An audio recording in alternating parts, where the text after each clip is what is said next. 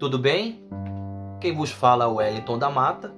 Estamos iniciando e dando continuidade à nossa aula de Geografia Bíblica e hoje nós iremos falar da importância do Egito para a história e para Israel.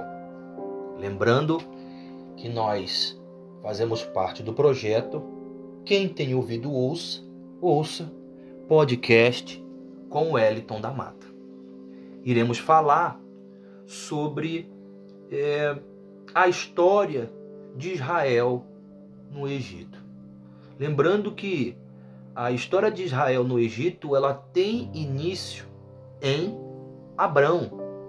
A Bíblia Sagrada, a partir do capítulo 12, versículo 19 a seguir, vai fazer referência a Abraão descendo para o Egito juntamente com Sarai, sua mulher. E a gente conhece aquele texto tão famoso em que Faraó é, deu ordem aos seus guardas a respeito de Abraão e Sarai, porque ele achou ela uma mulher muito linda. Ele queria tomar Sarai como sua mulher mas por causa da intervenção divina, Deus tinha um propósito específico, porque de Sarai ia nascer Isaac, de Isaac ia nascer Jacó, Jacó ia ter um, um dos doze filhos, dos seus filhos ia se chamar Judá, e de Judá ia vir Obed, Obed ia vir Jessé, Jessé ia vir Davi, e de Davi ia vir Jesus, o nosso Salvador. Então, por isso que Deus interviu nessa situação específica de Sarai. Tá? E aí ele mandou aquelas pragas lá para o, o rei egípcio, né? aquelas pragas que resultou né? em que Faraó manda Abraão, que é Abrão ainda, né? manda Abrão embora justamente com Sarai por causa de algumas coisas que aconteceu no seu reinado. Lembrando também que segun, o segundo personagem de Israel presente no Egito foi José. Muito bem. Todos nós conhecemos muito bem a história é, de José. Também está registrado no livro de Gênesis e especificamente no capítulo 37, versículo 28, né, o texto vai dizer que passando, pois, os mercadores midianita, os irmãos de José,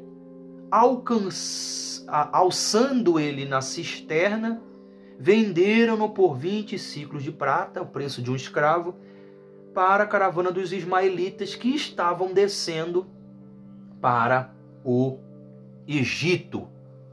Então, é, José, com muita dificuldade, ele consegue chegar ao, Egito, vendido como escravo. Então ele desce como escravo, ele vai para a casa de Potifar como escravo, ele desce mais uma vez para a masmorra como escravo, não é? E depois chegou o tempo de o Senhor o exaltar, por quê?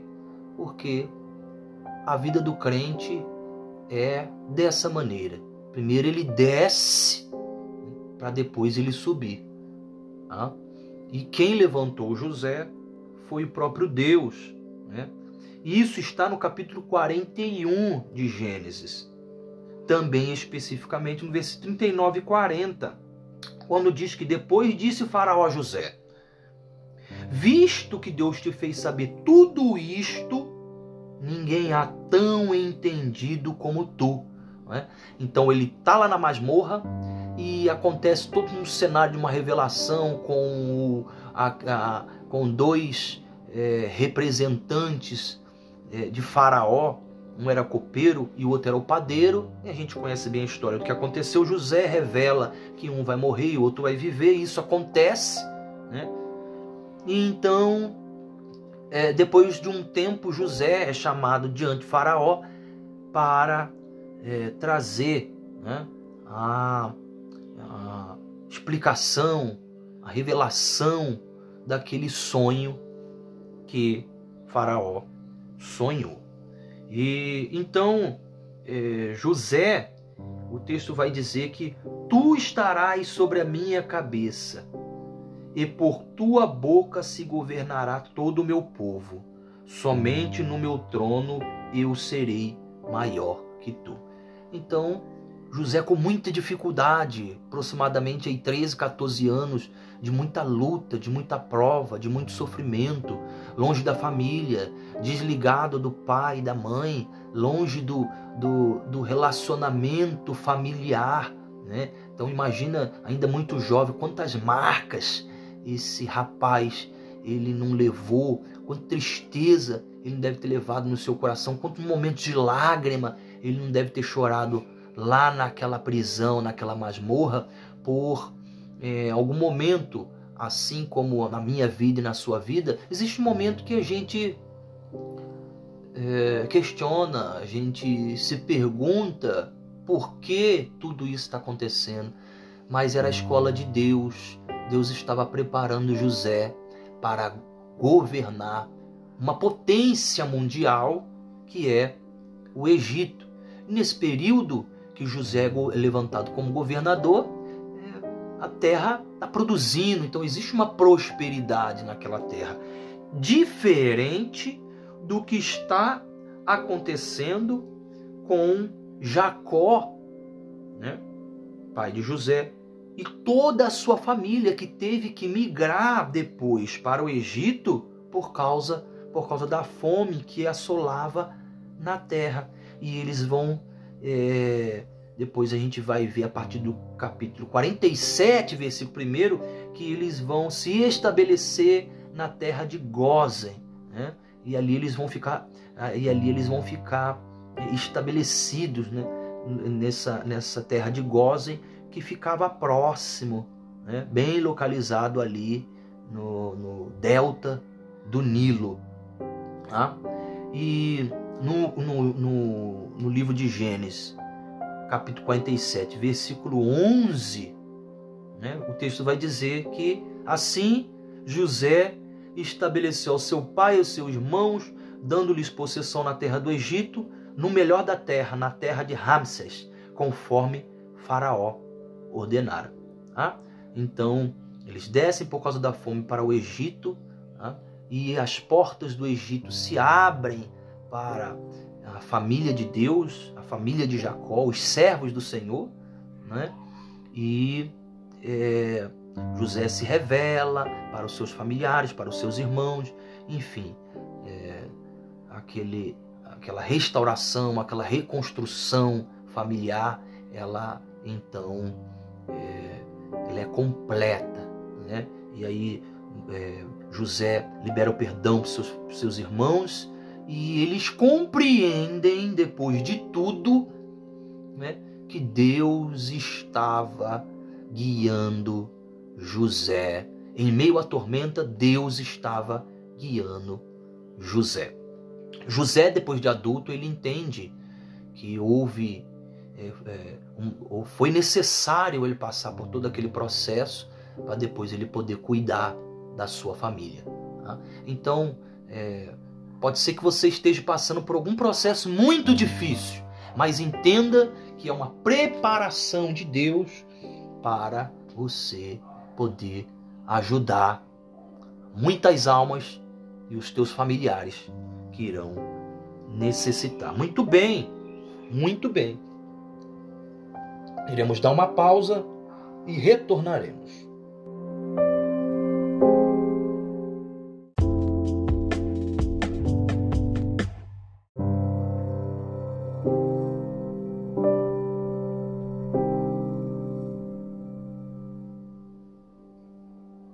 Então iremos para Êxodo, capítulo 2, versículo de número 1 ao 9, que fala quando Joquebede lança o seu pão sobre as águas.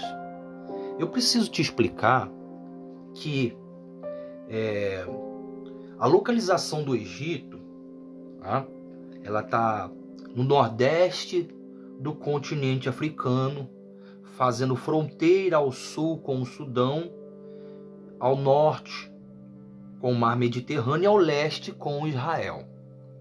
Tá? E as margens do rio Nilo é, era utilizada, ela era utilizada como um local de cultivo. Tá? Então, no período da cheia do rio, a terra se tornava extremamente fértil tá? e, e a produção de alimento era próspera. Quando você vê o texto de Eclesiastes, capítulo 11, versículo 1, que é um texto bem conhecido de todos, ele vai dizer o quê? Lança o teu pão sobre as águas, depois de, um, de muitos dias o achará. É importante a gente entender que é, o rio Nilo, de extrema importância, para a alimentação dos egípcios. Né?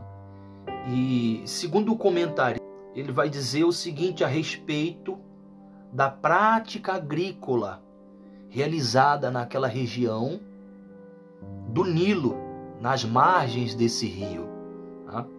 Ele vai dizer que quando o rio voltava ao nível normal, uma grossa camada de limo fertilizante chamado humus era deixada sobre a terra.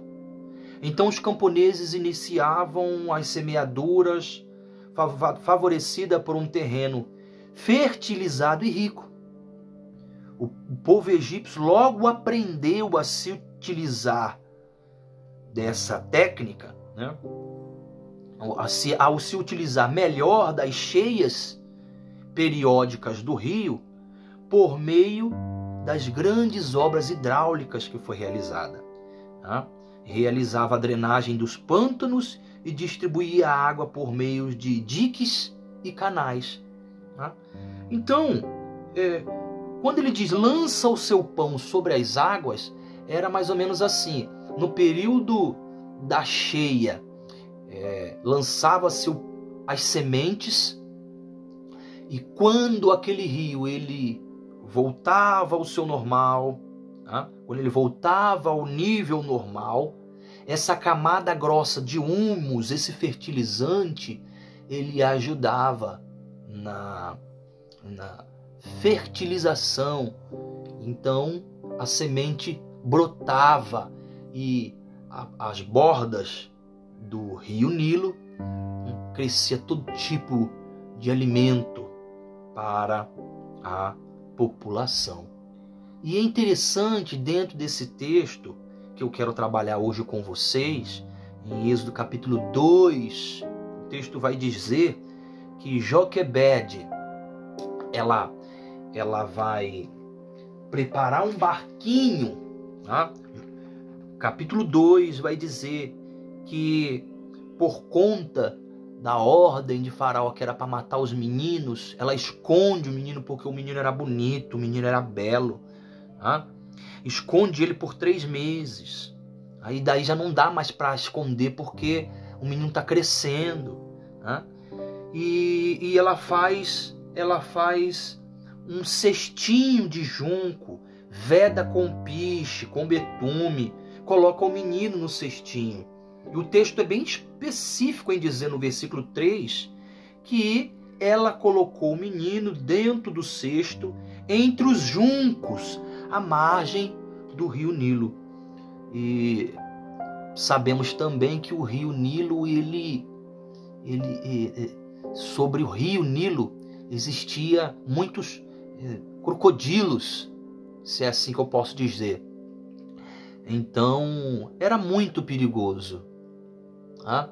Era quase que impossível uma condição, uma condição dessa, uma criança dentro do cesto, com 3, 4 meses de idade, é, descendo naquele cestinho e nenhum animal, nenhum crocodilo o ataca. Por que, que nenhum crocodilo o ataca? Porque quem estava dirigindo aquele barquinho era a mão de Deus. Assim como Deus está dirigindo o teu barquinho também. Então ninguém vai te tocar, nem um crocodilo vai te engolir. Você vai chegar no lugar determinado que Deus determinou, porque Ele está dirigindo o teu barco. E Ele estava dirigindo o barco, o barquinho de Moisés. Tá? E olha o mistério de Deus: a filha de Faraó vai descer para se banhar, para tomar banho nas margens do rio. E as servas dela escutam um barulho de criança chorando, pega o cestinho, traz até a princesa e quando eles abrem o cestinho, lá eles veem um bebezinho chorando. E ela ficou com dó, ela ficou com misericórdia do bebezinho. E na hora que ela bate o olho, ela discerniu. E o versículo 5 vai dizer: ela dizendo: Este menino é filho dos hebreus. É muito interessante esse texto, porque é, mesmo sendo criança, ah, ele tem uma marca de Deus. Irão olhar para ele e dizer: Esse menino é hebreu. Esse menino é de Deus. Glória a Deus por essa palavra. Então, o texto vai dizer que ela diz, versículo 5: Este menino é dos hebreus. E quem estava próximo acompanhando o barquinho navegando era a sua irmã, a irmã de Moisés, que se chamava Miriam. Ah? Versículo 7. Então a irmã do menino Miriam aproximou-se e perguntou à filha de Faraó: A senhora quer que eu vá chamar uma mulher dos hebreus para amamentar e criar o menino? Olha que menina inteligente. E o versículo 8 vai dizer que a princesa responde: Quero. Manda chamar. Mandou chamar. Mandou chamar quem? A mãe do menino. Então a filha de Faraó deu uma, deu uma ordem: leva esse menino, amamenta ele para mim, e eu lhe pagarei por isso. E a mulher levou o menino, amamentou. Tendo o menino crescido, ela levou a filha do Faraó, que o adotou como filho e lhe deu o nome de Moshe ou Moisés, que traduzido quer dizer porque eu o tirei das águas. Então Moisés quer dizer aquele que foi tirado das águas. Observe a dificuldade, o sofrimento, a luta, a provação que foi para José entrar no Egito e se tornar governador do Egito. Agora, olha a facilidade que está sendo para Moisés entrar no Egito e se tornar filho da filha de Faraó. Então Deus tem várias ferramentas para trabalhar. Na vida de Moisés, ele trabalha de uma forma. Na vida de José, ele trabalhou de outra forma. Não quer dizer que na vida de José foi com sofrimento para receber a vitória que Moisés vai ter que sofrer da mesma forma também para receber a vitória, porque Deus trabalha na vida de cada um de forma diferente.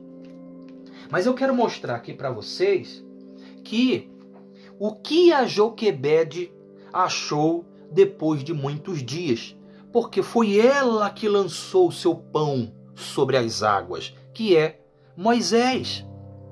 E o que ela recebeu ou o que ela achou depois de muitos dias? Primeiro,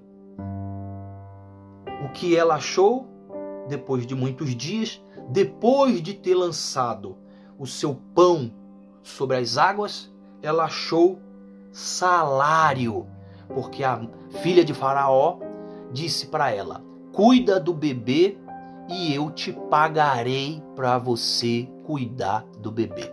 Olha só, a própria mãe recebendo salário para amamentar o seu filho. Então, o que ela achou depois de muitos dias? Salário. O que ela achou depois de muitos dias? Segundo, liberdade para criar Moisés. Nenhuma das outras mães hebreias poderia criar um filho menino. Mas, quando eu lanço meu pão sobre as águas, certamente depois de muitos dias eu acharei. E o que ela achou? Liberdade para criar o seu filho Moisés. A filha de Faraó disse: Pode criar o menino até ele crescer. Não vai ninguém te atrapalhar e não vai ninguém te impedir. O que ela achou depois de muitos dias? Terceiro, ela teve a oportunidade de ensinar o menino no caminho. O tempo que o menino ficou com Joquebede, ele aprendeu sobre a lei de Deus. Então, ela achou salário, ela achou liberdade para criar Moisés e ela pôde ensinar Moisés no caminho. Tá? Então, lança o seu pão sobre as águas, porque depois de muitos dias tu o achará. É interessante observar que as pirâmides, tá? as pirâmides, dentro desse contexto, elas vão merecer um destaque. Por quê? Porque era um monumento construído tá? de uma forma muito avançada, com uma tecnologia é, grandiosa, mas eu não posso esquecer de que para essa construção acontecer foi necessário milhares de escravos para construir aquela pirâmide. Então, é, ainda falando dos escravos, depois que Moisés já está crescido, ele observa que os seus descendentes, né, os seus compatriotas, os seus irmãos, seus familiares estão como escravo agora na terra do Egito. Porque aquele faraó que era amigo de José morreu e entrou um outro faraó que não conheceu os feitos de José, o que ele contribuiu para o Egito, e daí então acontece uma grande perseguição contra o povo hebreu e eles vão passar 430 anos sendo escravos, 430 anos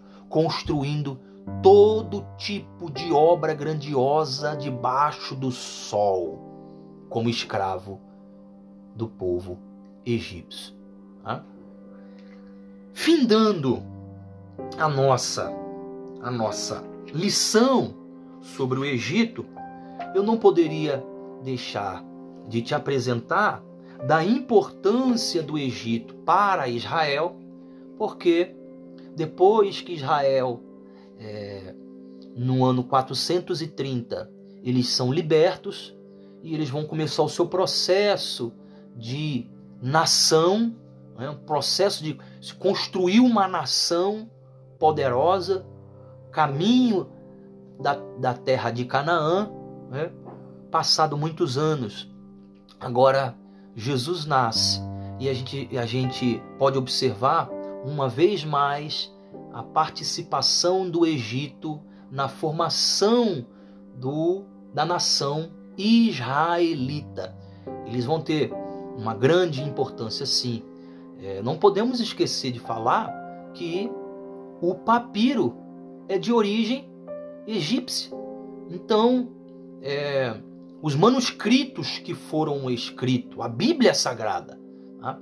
aí entra a importância do Egito. A importância do Egito porque eles, eles é, criaram né, essa tecnologia tão maravilhosa para evangelização de alguma forma naqueles dias, que é o papiro. Graças ao papiro, eu vou poder escrever os textos e os textos vão chegar na mão dos seus leitores um pouco mais de facilidade, porque eu tenho papiro e o papiro é de origem egípcia. Tá? Então a importância é muito grande. Nos dias do nascimento de Jesus, por conta né, da perseguição, uma vez mais, na vida de Jesus, logo depois do seu nascimento, passado dois anos aproximado do seu nascimento, Herodes percebe que é enganado pelos os, aqueles homens, né, os magos ou os astrólogos que vieram do Oriente, é, guiado pela estrela, eles, o Herodes então lança a lei todas as crianças, todos os meninos de 0 a 2 anos de idade deveriam ser mortos. Né?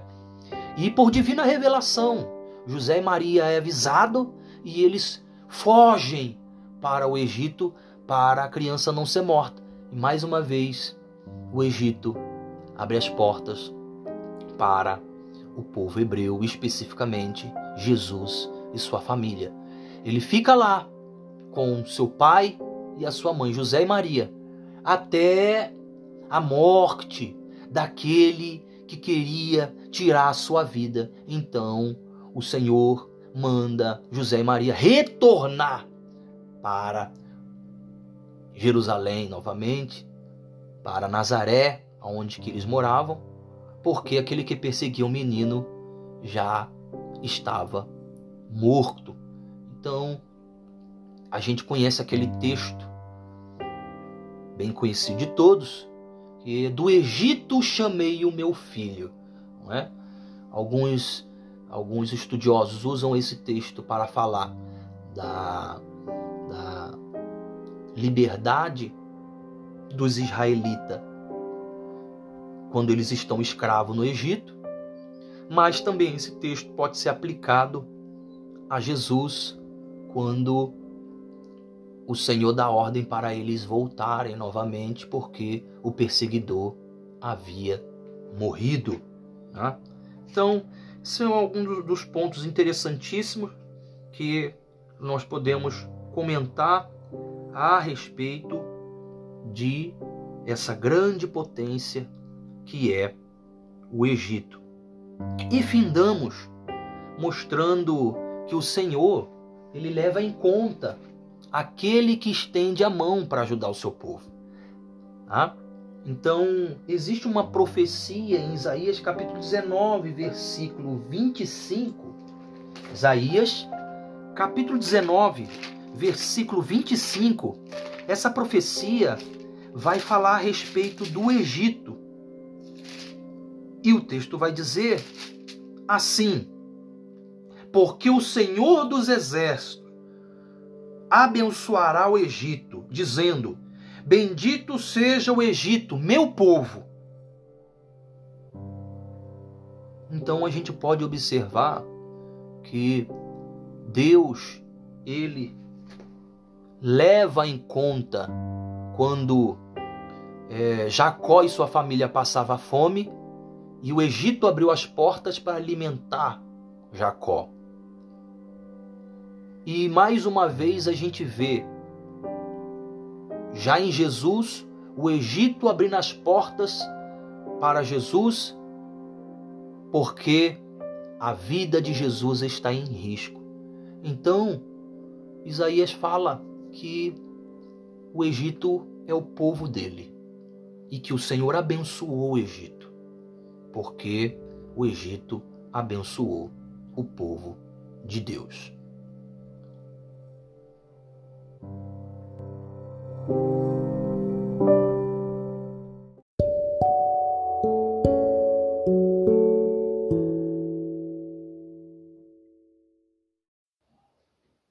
Olá, tudo bem? Quem vos fala é o Wellington da Mata e estamos iniciando nosso podcast de hoje. Quem tem ouvidos ouça, ouça podcast com Wellington da Mata. Iremos falar sobre o Império Universal da Síria, conhecer alguns detalhes importantíssimos desse povo assírio. Iremos falar também de Nínive, na pessoa de Jonas, e iremos concluir falando da Samaria sendo conquistada pelos assírios e no ano de 722 caindo o reino do norte na mão dos assírios. Jonas capítulo 1, versículo 1, a palavra do Senhor diz assim: Veio a palavra do Senhor a Jonas, filho de Amitai, dizendo: Levanta-te, vai à grande cidade Nínive e clama contra ela, porque a sua malícia subiu até a mim. Interessante observar que naqueles dias nós temos uma população de cerca de 200 mil habitantes. Então estamos falando de uma cidade para a época muito populosa. Tá? E quando o Senhor dá ordem para Jonas, é, nós precisamos entender que no Antigo Testamento nós iremos ver esse livro maravilhoso. O livro de Jonas é um livro maravilhoso. Por quê? Porque você precisa enxergar o que eu estou enxergando. E o que eu estou enxergando? Eu estou enxergando um profeta que é enviado por Deus a uma nação gentílica. Tá? Então nós temos os gentios sendo alcançado pela palavra do Senhor. Isto é, a preocupação de Deus de enviar um profeta israelita para uma nação pagã, para evangelizar esta nação, convertendo esta nação do seu mau caminho. E aí entra Jonas, que é escolhido por Deus para essa missão. Então, o livro de Jonas é um livro de missão. O livro de Jonas é um livro onde Deus elabora um projeto de salvação para uma nação gentílica de 200 aproximado mil habitantes. Eu preciso te dizer que segundo Andrade, tá? um comentarista chamado Andrade, ele vai dizer isso, é, ele vai dizer o seguinte, que é, o povo da Síria, tá? eles eram cruéis. Eles esfolavam vivos seus prisioneiros. Você entendeu muito bem o que eu acabei de dizer. É isso mesmo. Eles esfolavam vivos os seus prisioneiros. Eles cortavam-lhe as mãos, eles cortavam os pés, eles cortavam o nariz, eles cortavam a orelha, eles vazavam os olhos para os homens soldados ficarem cegos, eles arrancavam suas línguas para ele não falar mais. Eles eram cruéis. Segundo relatos, eles também empalava né, os seus inimigos. E aí fica uma matéria para sua pesquisa. Anote no papel aí para você não esquecer. Um, um, uma matéria para sua pesquisa. Anota aí. Empalamento e você vai descobrir que o empalamento era uma era uma crueldade que os assírios executavam com os seus inimigos. Agora você imagina, você imagina comigo Jonas, profeta Jonas, conhecendo, conhecedor de relatos cruéis dessa nação, tá? que, segundo Andrade ainda vai dizer, eles faziam é, montes de crânios humanos. Tá? Então, eles faziam montanhas de crânios humanos, de pessoas que eles matavam e eles tinham prazer de fazer esses montes de crânios humanos. Verdadeiramente era um povo cruel, um povo é, extremamente cruel. Jonas, sabendo disso, e quando veio a palavra do Senhor para ele, que era para ele e para Nínive, ele entendeu. Conhecendo o Deus de Israel, um Deus de misericórdia, um Deus que dá oportunidade, um Deus que ama, um Deus que perdoa, Deus vai enviar Jonas como como é, o profeta que vai anunciar tá? a, o perdão e o resgate para essa nação. Olha, o juízo está chegando aí. Se converte, porque o juízo está chegando aí. Era a mensagem dele, não é? Mas Isso foi depois que ele passou o que ele passou. Porque Jonas desobedeceu o chamado divino. O que ele fez? Ele tomou o navio no sentido contrário. Ele tomou um, navio para ir para a cidade de Tarsis. E a cidade de Tarsis fica localizada no sentido contrário de Nínive. E depois da tempestade, Jonas é lançado ao mar. E depois dele ser lançado ao mar, ele é engolido pelo aquele grande peixe. E depois dele ser engolido por aquele grande peixe, Jonas ele é vomitado depois por esse mesmo peixe. E então, a partir né, de todos esses detalhes que estão narrados e escritos no livro do profeta Jonas, né, então ele vai para a cidade de Nínive anunciar, ele vai lá pregar a mensagem divina aos assírios na cidade de Nínive, e, e uma cidade que havia sido reconstruída né, e se tornando uma das maiores maravilhas do mundo antigo. Né? os relatos históricos vão dizer que era, era uma das maravilhas do mundo antigo, com aproximadamente aí uma população de cerca de 200 mil habitantes. Tá? E, e então Jonas anuncia a mensagem de arrependimento e de juízo. Então, aquela nação, né, ouve aquela palavra, aceita aquela palavra e o, o juízo não foi derramado naqueles dias do profeta Jonas, porque essa nação se arrependeu. Né? Então, esse juízo vai ser derramado algum tempo depois, quando Babilônia, tá? Babilônia por é, Nabucodonosor e os seus e os seus generais e exército vão subjugar a Síria aí e vai levar, é, vai dominar a Síria e daí finda tá? o período de conquista desse império. Tá?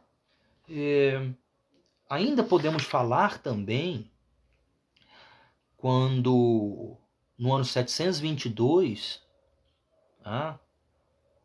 por pelo rei Salmanazer, Salmanazer né? Ele, ele, ele estende nessa campanha militar o seu, os seus domínios né? e chega próximo da Palestina, mas no sul da Palestina, e ele vai conquistar, ele vai invadir a capital do Reino do Norte, que é Samaria, no ano 722. Né? Isso está registrado no livro de 2 Reis, capítulo 17, versículo 5. E leva para o exílio. Né? Aproximadamente aí é, um número muito grande de israelitas. 27 mil. 27 mil israelitas são levados como prisioneiros para Nínive. E é, o que acontece depois é que o texto vai dizer que eles trouxeram gente estranha para habitar em Samaria. A gente precisa entender um ponto muito importante que política a política dos assírios no que envolve a sua cultura. Tá? Então, quando eles dominavam uma nação e subjugavam essa nação, eles destruíam por completo tá? a cultura, a religião e a economia. E implantava a religião deles, a cultura deles e a forma de trabalhar economicamente implantava da forma deles. É por isso que eles tomam Samaria e eles trazem gente de outros países tá? para habitar naquele lugar. O texto é claro em dizer que são gente estrangeiras. Então eu estou trazendo gente estrangeiras com costumes diferentes, com hábitos diferentes, com práticas de culto completamente diferentes, nações pagãs que adoram deuses e eles vão vão colocar esses essas nações estrangeiras, esses povos estranhos e estrangeiros para viver em Samaria.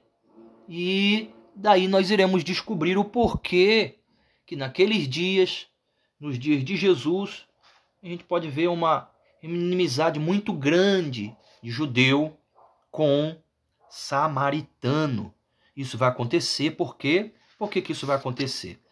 Por causa tá, desse essa forma de governo dos assírios que é de destruir tá? a religião local. Então, como é que eu destruo a religião local? Como é que eu destruo a sã doutrina? Como, destruo, como é que eu destruo é, os bons costumes? Quando eu trago e apresento novos costumes, né? eu apresento novas doutrinas e eu, de alguma forma, implanto essa semente tá? e ela vai se tornar uma doutrina estranha e um costume também estranho. Então vai virar um sincretismo religioso, tá? que são mistura de vários elementos religiosos em um culto. Tá? E nós podemos entender claramente que Deus não apoia de forma alguma sincretismo religioso, várias misturas e formas, elementos religiosos. Tá? Deus não aprova, Deus reprova tá? esses movimentos estranhos, doutrinas estranhas sendo implantado aos poucos né? e transformando aquilo que deveria ser puro em uma outra coisa. E nós podemos ver essa realidade nos dias de hoje. Hoje nós também estamos presenciando um sincretismo né? no meio até dos cristãos, com vários tipos de elemento, elementos eh, de adoração de outras outras nações politeístas, né? que eh, cultuavam todos os tipos de Deus e eles trazem esses elementos de adoração faz essa mistura e não dá para se definir o que é, não dá para se entender o que é, não dá para se discernir o que é, porque é uma mistura. Tá? E Deus não quer mistura, Deus quer pureza, Deus quer sã doutrina, Deus quer os bons costumes, os costumes que fazem parte da vida do homem de Deus, da mulher de Deus, daqueles que querem agradar e servir ao Senhor. Né? Então a gente coloca uma vírgula aqui na, no, no, no quesito do Império Assírio e nós vamos é, tentar entender que nesse período em que é, essas nações estranhas estão em Samaria, tá? eu tenho esse, esse elemento, tá? é, esse elemento com todos os tipos de mistura, tá? fazendo com que os samaritanos se envolvessem em um sincretismo religioso muito grande. Findando a questão dos samaritanos, né?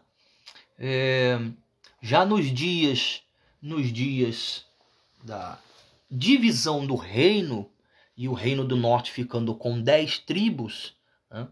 nós iremos ver que o, o, nós iremos ver aquele elemento se levantando novamente, já no Monte Gerizim, aonde os samaritanos é, cultuavam, abre aspa, os seus deuses, suas divindades, fecha aspas, e alguns samaritanos que já tinham mais aquele costume voltado para o judaísmo, no Monte Gerizim, cultuando ao Deus verdadeiro também.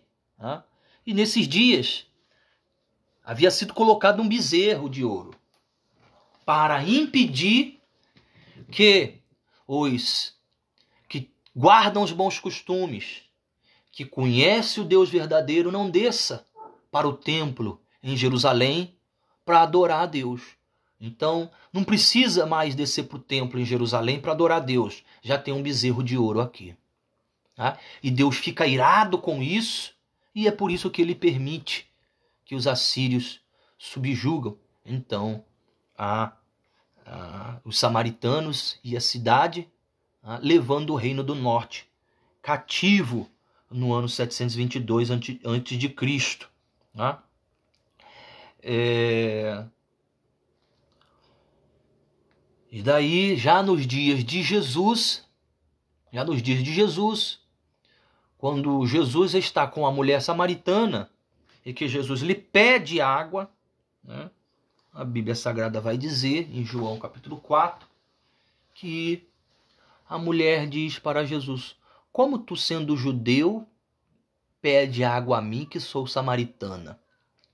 Visto que os judeus não se falam, não se comunicam, não têm comunhão com os samaritanos, agora você sabe porque os judeus tinham essa visão extremamente preconceituosa né, é, de, de um, um, um, os seus co-irmãos, vamos dizer assim, é, na visão deles, envolvido por completo nesse secretismo religioso, né, e, e os judeus vendo como a nação pura e apontando Deus dedo para os samaritanos dizendo uma nação impura.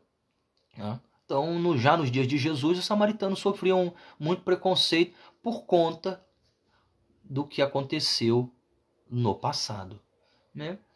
E a mulher diz: Nós adoramos no monte. Os nossos pais nos ensinaram a adorar no monte, que é o Monte Gerizim. Né? E vocês, judeus, foram ensinados a adorar no templo. Não é? E nós podemos ver essa realidade ainda nos dias de hoje. Nós podemos ver a realidade daqueles que, é, semelhante aos samaritanos, veem um monte como algo místico, não é? Então, nos dias de hoje há um misticismo muito grande é, para aqueles que, que, que, semelhante aos samaritanos, adoram no monte, né? Então é campanha no monte, oração no monte, consagração no monte, é jejum no monte, é tudo no monte. Como que se Deus só fosse ouvir no monte. Não é? E também temos o do templo. Não é? O do templo é Deus habita nesse templo. A glória de Deus está nesse templo. Né? Este templo é a casa de Deus. Eles dizendo, né? Este templo é a casa de Deus. Né? Ninguém destrói esse templo. Tá? Ninguém destrói esta casa, porque esta é a casa de Deus. Deus não vai permitir destruir a casa dele, a glória dele está nessa casa. Então, é, o templo passa a ser reverenciado e não Deus. É, o monte passa a ser reverenciado e não o Deus do monte. Né? O Deus do templo passa a ser reverenciado. O, de, o, o, o Deus do templo que deveria ser reverenciado, mas aqui é o templo que está sendo reverenciado, é o monte que está sendo reverenciado, não é? E Jesus acaba de uma vez por todas com esse assunto. De uma vez por todas, ele derruba as duas doutrinas do samaritano e dos judeus. Do judeu é templo e do samaritano é monte. Então Jesus derruba de uma vez. Ele vai dizer para a mulher: mulher, nem no templo e nem no monte. Porque importa que os verdadeiros adoradores adorem a Deus em espírito e em verdade. Em outras palavras, não é só no templo, não é só no monte, é em todos os lugares. Em todos os lugares ser cheio de Deus, em todos os lugares adorar Deus, em todos os lugares reverenciar Deus, em todos os lugares buscar, sentir a presença de Deus, falar com Deus, em todos os lugares. Aí onde você está, você pode sentir Deus, você pode ser cheio de Deus, você pode adorar Deus, por quê? Porque os verdadeiros adoradores adoram a Deus em espírito e em verdade. E tem mais um detalhe: Deus procura os tais que assim o fazem. Então, não é no monte e nem no templo, é em todos os lugares se adora a Deus. Bendito seja o nome do Senhor por essa palavra. Encerramos essa lição, encerramos esse texto, né? É, Jerusalém, ela é Jerusalém, é, ou melhor dizendo, Samaria, ela é subjugada no ano 722. É bem verdade que já naqueles dias, né? já naqueles dias, assim como o reino dos norte já não existia mais, o reino do sul, que é Judá e Benjamim, também pagava tributo para os assírios. Até que Senaqueribe decidiu invadir Jerusalém. E isso está escrito no segundo livro das Crônicas dos Reis de Israel, no capítulo 32, versículo 17, que vai dizer assim: Senaqueribe escreveu também cartas para blasfemar do Senhor Deus de Israel, e para falar contra ele, dizendo: Assim como os deuses das nações de outras terras não livraram seu povo das minhas mãos, assim também o Deus de Ezequias não livrará o seu povo das minhas mãos.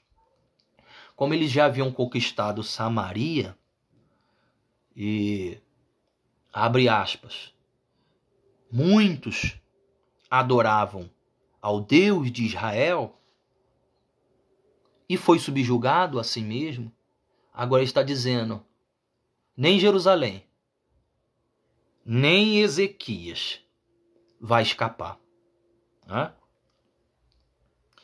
Mas aí entra a intervenção divina, porque Ezequias se dirigiu ao Senhor, pegou as cartas de Senaqueribe e apresentou ao Senhor. E o texto sagrado vai dizer que então Deus interveio na situação. Ah, quando o anjo do Senhor se apresenta ah, isso está em 2 Crônicas, capítulo 32, versículo 21. 185 mil soldados no seu acampamento, prontos para tomar Jerusalém. E o que vai acontecer? A Bíblia Sagrada vai dizer que no capítulo 32, versículo 21 do, do segundo livro de Crônicas, que o anjo do Senhor se apresenta no arraial dos assírios. E alguns estudiosos e a tradição judaica vai dizer o seguinte: naquela noite, o anjo do Senhor desceu no acampamento e ele estava com a, a sua espada na bainha, tá? Estava com a sua espada na bainha, o anjo do Senhor. E ao tirar a espada da bainha, ao refulgir da espada da bainha, ah, 185 mil soldados caem fulminados só no refugir da espada do anjo. 185 mil soldados caíram mortos para cumprimento da palavra do Senhor. E com isso, Jerusalém, por aqueles dias, conseguiu receber o livramento da mão do Senhor. Bem certo e é bem verdade que, passado algum tempo depois, Jerusalém continua na prática de desobediência, da rebeldia e da idolatria, da adoração a outros deuses, das outras nações estranhas.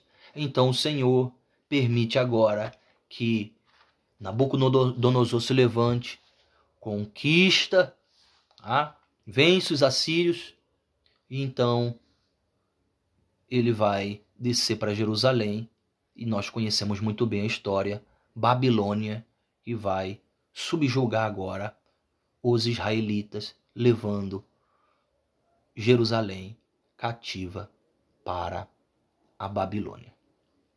Que Deus possa te abençoar ricamente o teu coração. E não esqueça, você tem liberdade de compartilhar essa aula para os teus irmãos, para os teus amigos, para os teus parentes, familiares, para irmãos da tua igreja, da tua comunidade, uh, os teus vizinhos. Usa esse material para evangelizar também. Um grande abraço e fique com Deus.